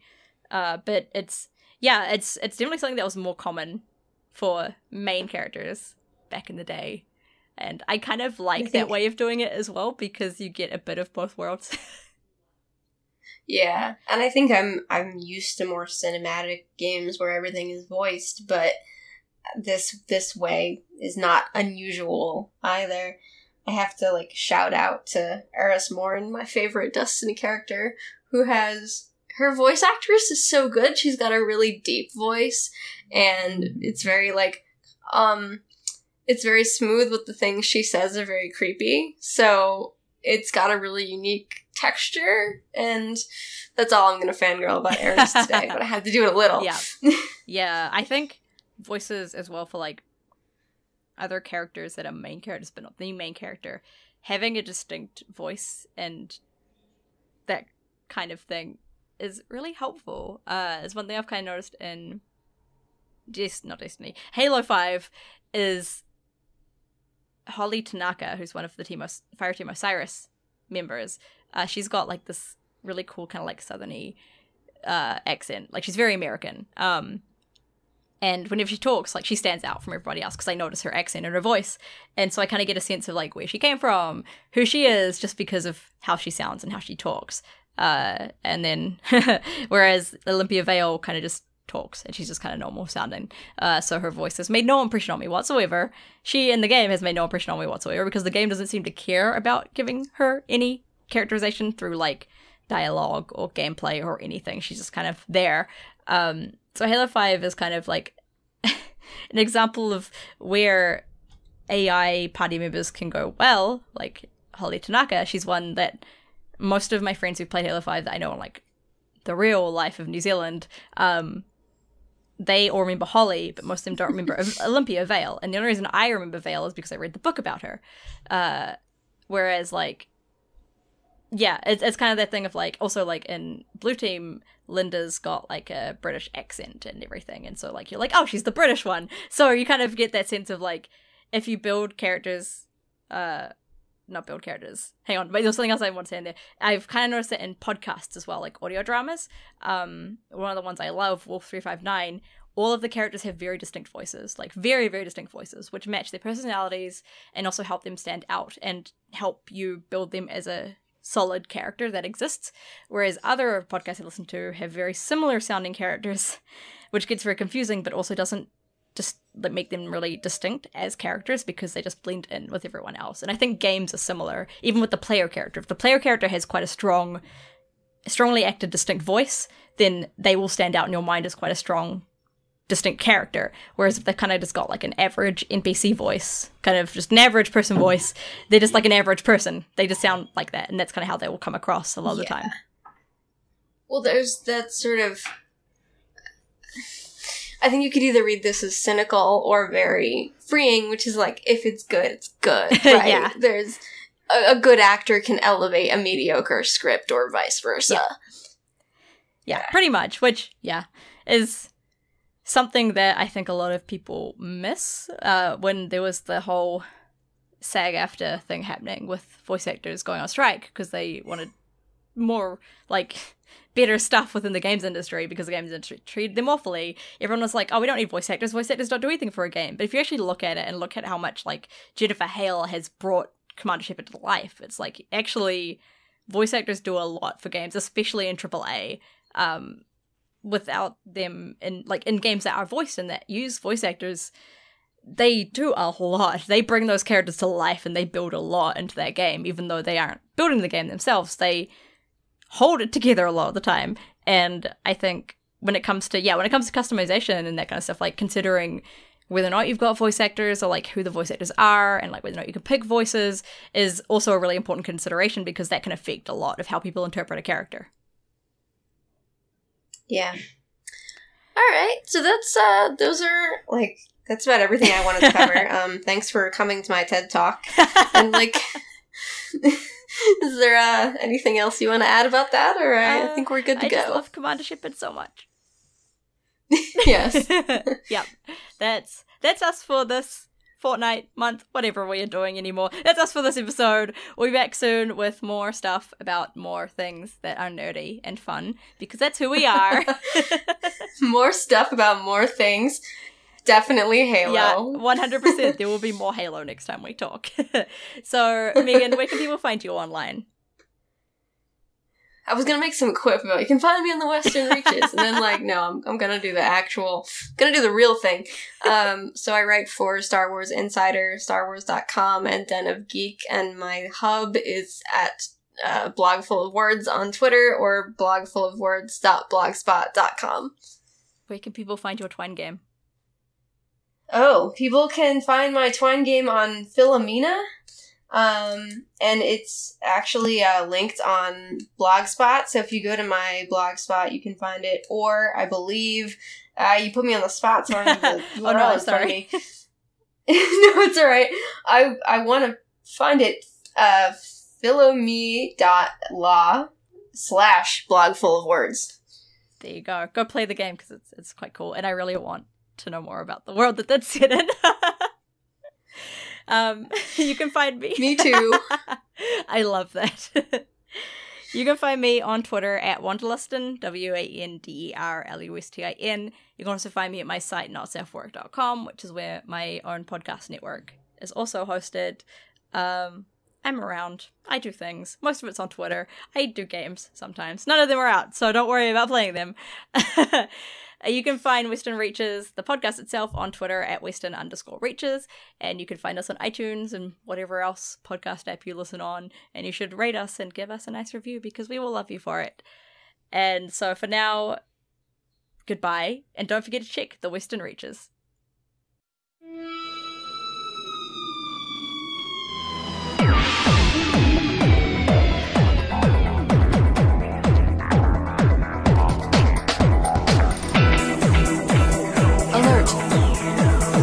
Intersecting covenant movement